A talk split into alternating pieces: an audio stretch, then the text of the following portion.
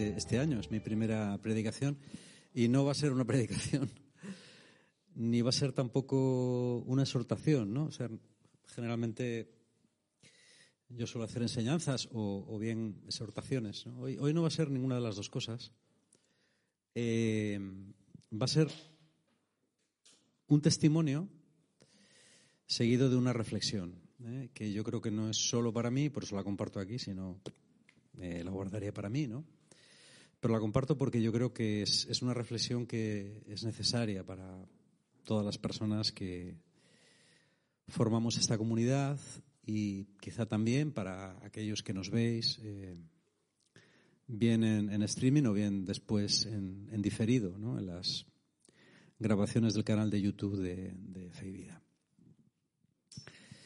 Eh, hace 10 años, estamos en 2023, va a hacer casi 10 años, fue concretamente en, en el mes de mayo, exactamente el día 4, eh, yo estaba en, Baracaldo, en una iglesia, y estaba en una gran, una gran oración de intercesión, había muchísima gente, eh, nosotros estábamos allí de, invitados, y solo invitados, no, no habíamos ido a predicar ni nada, y bueno, había, como digo, había mucha gente, estaba a oscuras, y una persona concretamente se las arregló para encontrarme. Yo estaba en, un lado y oró por mí, ¿no? Me, dio una, profecía, me dio una, palabra. Y la palabra era eh, acerca de un, versículo de, bueno, varios versículos de la Biblia que están, si no recuerdo mal, en el libro primero de Samuel, en el capítulo 22. ¿eh? Y es un momento en el que, si habéis leído el, libro primero de Samuel, habla de la historia de David. ¿eh? Todo, todo el libro habla de David. hay un momento en el que David huye de Saúl porque Saúl quiere matarlo. En principio, David ha tenido un, gran éxito. Eh, ha matado al gigante Goliat en el valle de Ela y se ha convertido en el héroe de Israel. Pero esa buena suerte enseguida se transforma en mala suerte porque Saúl le coge, le coge manía, intenta matarlo, a pesar de que se ha casado con su hija Mical. David tiene que huir y se convierte en una especie de proscrito, en, un, bandido. Y se esconde en una cueva que se llama la cueva de Adulam, que está justo encima del valle de Ela, donde él había matado al gigante Goliat y allí pues lleva una vida de, proscrito. ¿no? Eh, la Biblia dice, cito de memoria, pero dice, y a él se le fueron juntando personas afligidas, personas que tenían deudas o personas que estaban perseguidas, ¿no? Es decir, lo mejor de cada casa, y se juntan alrededor de él en la, en la cueva. Y esta persona se acercó a mí y me dijo muy solemnemente, así sin más, ¿eh? me dijo, ¿Para qué fueron los hermanos de David a buscarle a, la cueva? Para que les enseñara a matar gigantes. ¿eh? Eso mismo te va a pasar a ti. Em, bueno, una serie de cosas más. Y se fue. Y bueno, a mí en ese momento esa, esa palabra me, por eso la recuerdo, no la recordaría, evidentemente. Esa palabra me, tocó mucho porque yo sí que sentí por las circunstancias en las que se dio y porque además no pegaba absolutamente para nada eso que pasó. O sea, ni que nadie.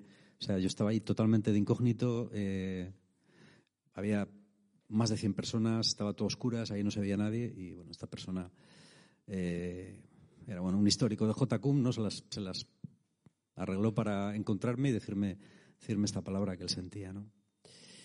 Y y bueno, eh, yo pensaba, reflexionaba estos, este tiempo, ¿no? estos, estos días en, de esta, acerca de esta circunstancia.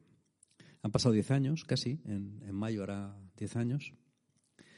Y yo siento que sigo en la cueva de Abulam.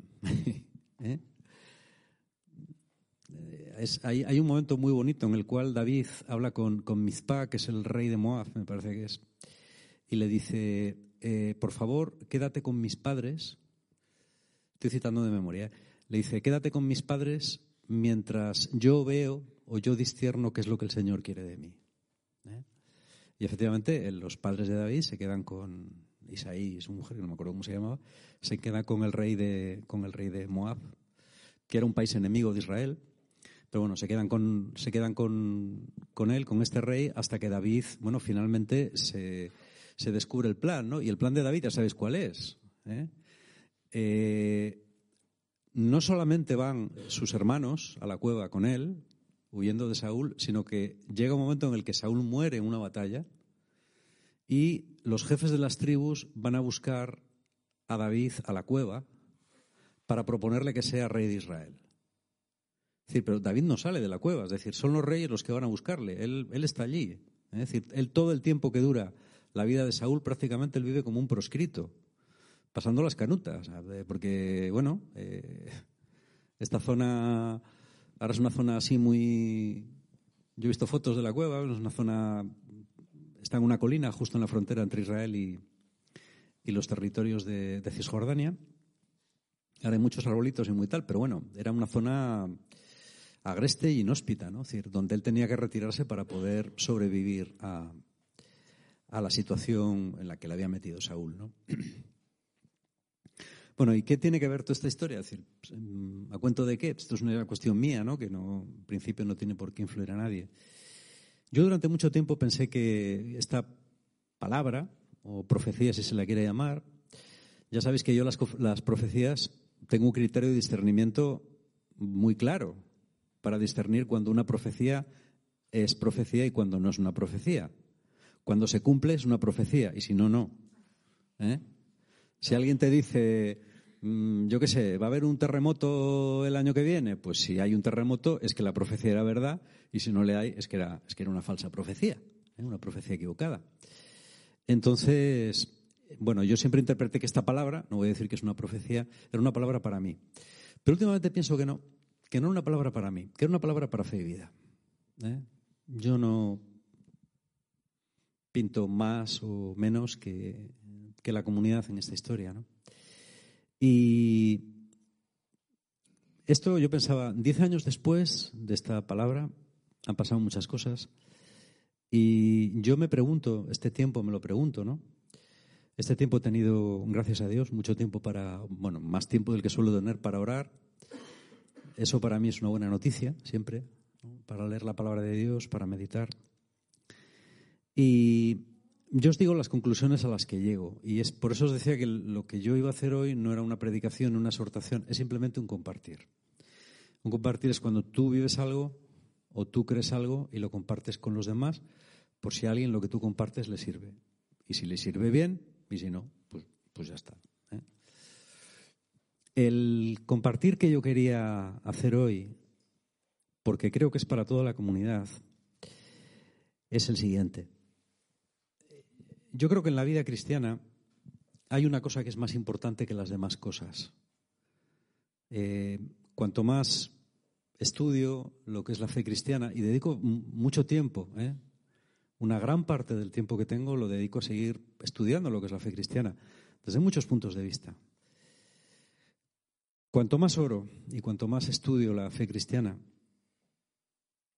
más me doy cuenta de que no son muchas las cosas que realmente hacen que el cristianismo sea lo que es.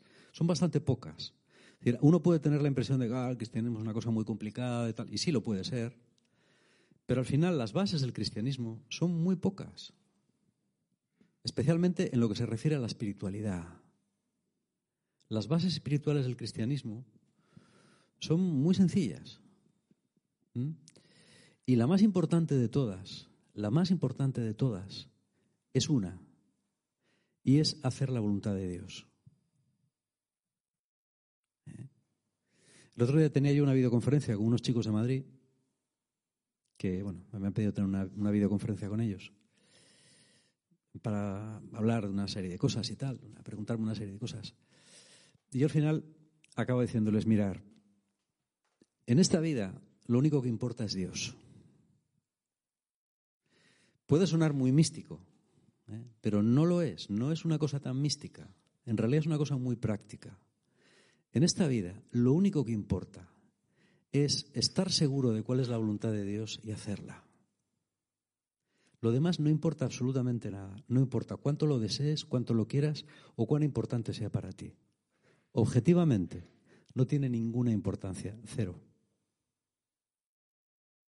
Esto eh, puede resultar muy duro, pero creedme que es así. O yo estoy muy equivocado, o esto es así. En nuestras vidas y en la de la comunidad, lo único importante es hacer estrictamente la voluntad de Dios. Lo demás no importa nada. Lo que yo piense, lo que yo sienta, lo que yo quiero, lo que yo creo, lo que yo anhelo, a lo que yo aspiro, lo que a mí me parece, todo eso no importa nada. Es irrelevante. Desde un punto de vista objetivo. No quiero decir que Dios pase por encima de todas esas cosas como un elefante en una cacharrería ¿eh? y las destruya. No, no es así. Pero si queréis ahorrar tiempo y no perder tiempo, pues he perdido mucho. Daros cuenta de esto. Lo único importante es hacer la voluntad de Dios. Cuanto más perfecta, mejor. Lo demás no importa, es irrelevante. Se va a terminar. Y si te apegas a ello, vas a ser despojado de ello. Y cuanto más te apegues a ello, peor lo vas a pasar. Porque esto funciona así. Esto vale para las personas y vale también para las comunidades. Entonces, la pregunta del millón es saber exactamente qué quiere Dios de una persona determinada o de una comunidad determinada en un momento determinado. Ese es el quid de la cuestión. ¿eh? Esa es la cosa que nos tiene que preocupar de verdad, porque las demás cosas ya digo que son irrelevantes. Hasta el éxito es irrelevante. Es decir, el éxito tú no lo fabricas y si consigues fabricarlo es peor todavía. Si tú consigues que un grupo cristiano tenga un éxito humano, y hay casos así, o parece que los hay, eso es terrible. ¿eh? Porque eso no es de Dios, eso es una cosa humana que tiene apariencias de Dios, pero que no es humana. Solamente una cosa es de Dios cuando el éxito de algo, el fruto, diríamos en términos bíblicos, lo da Dios no los términos humanos, ni los dones humanos, ni el dinero humano, ni el poder humano, ni las influencias humanas, ni nada humano. Solamente da fruto cuando el fruto viene del Espíritu Santo. Así que lo importante es saber qué es lo que quiere el Espíritu Santo en cada momento. A mí es lo único que me preocupa, de verdad. De todas mis reflexiones, el 90% giran en torno a eso.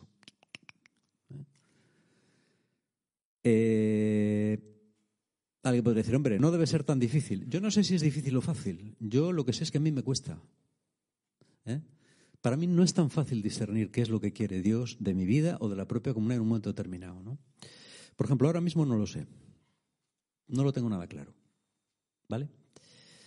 Em, creo que estamos en un punto determinado y creo que es un momento de buscar pero de buscar de una manera muy especial y muy fuerte la voluntad de Dios. Creo que es algo, yo voy más allá, yo creo que es algo que no le pasa solamente a la comunidad, le pasa a la iglesia. ¿eh? La iglesia ahora mismo, la iglesia universal, yo no sé lo al tanto que estáis vosotros, ¿no? de las cosas que pasan y que dejan de pasar todos los días. Eh, la iglesia universal está en un punto Mm, crítico, muy crítico. Yo no sé, cuando, cuando se jubile o muera este papa, ya por lógica muchos años no le pueden quedar.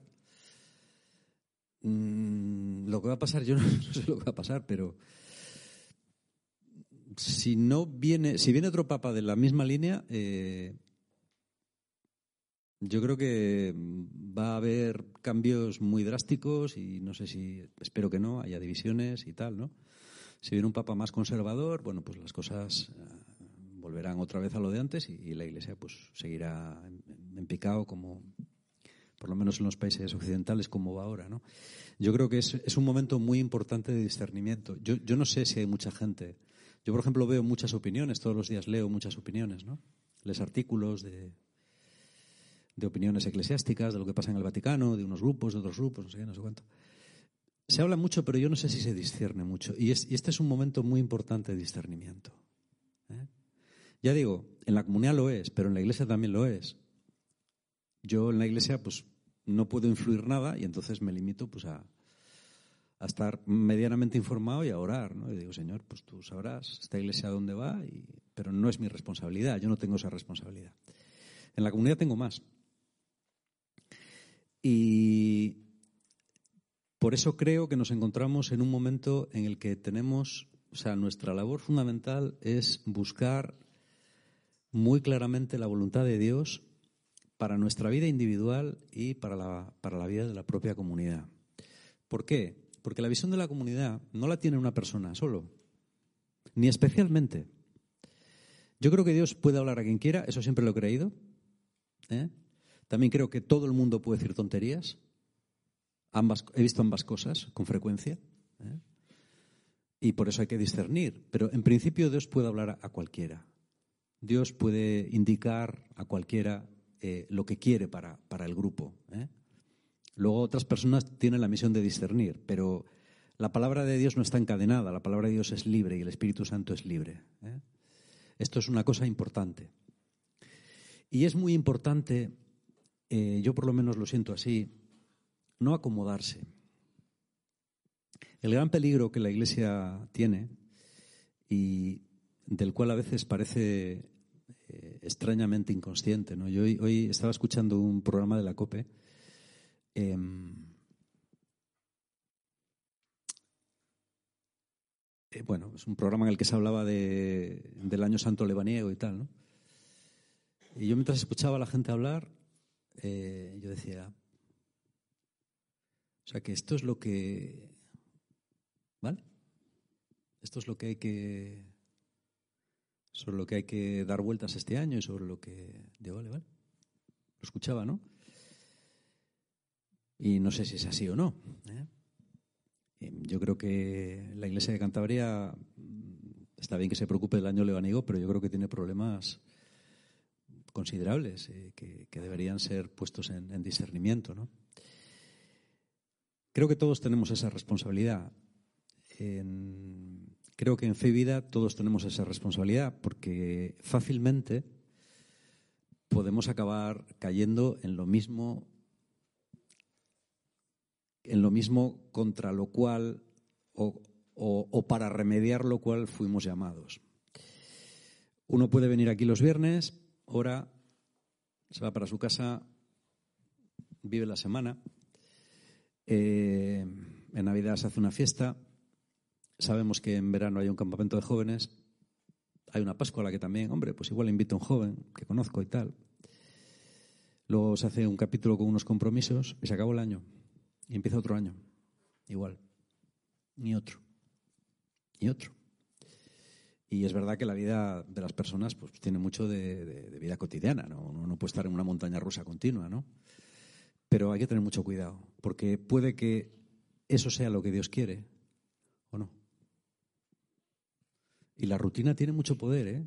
Llega un momento en el que tiene tanto poder que incluso puede apagar la voz de Dios. Es tan poderosa, adquiere tanta fuerza que puede apagar la voz de Dios, ¿no? Y entonces es terrible, es terrible. Cuando nos amoldamos a la rutina y decimos, mira, yo más o menos oro todos los días, leo un poquitín de la palabra de Dios, me confieso tres, tres veces al año, voy a misa los domingos, vengo a la asamblea, estoy comprometido y doy el diezmo. Ya está. Eso te crees tú que ya está. A lo mejor no está. A lo mejor no tienes que hacer eso, o a lo mejor tienes que hacer eso y más. ¿eh? A lo mejor tienes que hacer eso y tienes que arreglar aspectos de tu vida que no quieres arreglar. A lo mejor tienes que confrontarte en ciertas cosas que no quieres. A lo mejor tienes que confesar cosas que no confiesas.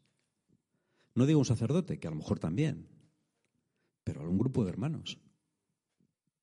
¿Eh? A lo mejor tienes que preguntar a alguien cómo te ve. A lo mejor tienes que escuchar a alguien.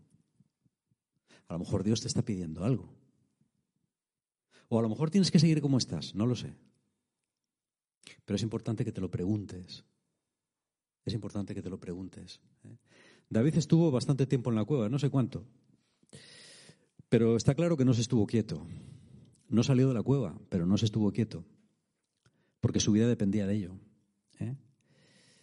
Eh, yo no sé si el futuro de Fevida será permanecer en la cueva para siempre. Puede ser.